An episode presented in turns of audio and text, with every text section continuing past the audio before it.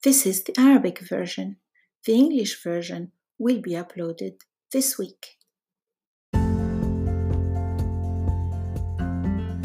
أشعر بخيبة أمل في نفسي لأنني الآن أنشر بودكاستين في الأسبوع بدلاً من سبعة.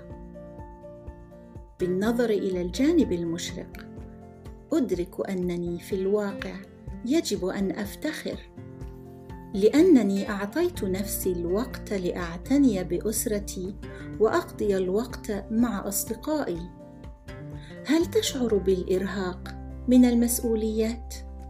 هل فكرت في تقليلها؟ Continue studying on my YouTube channel.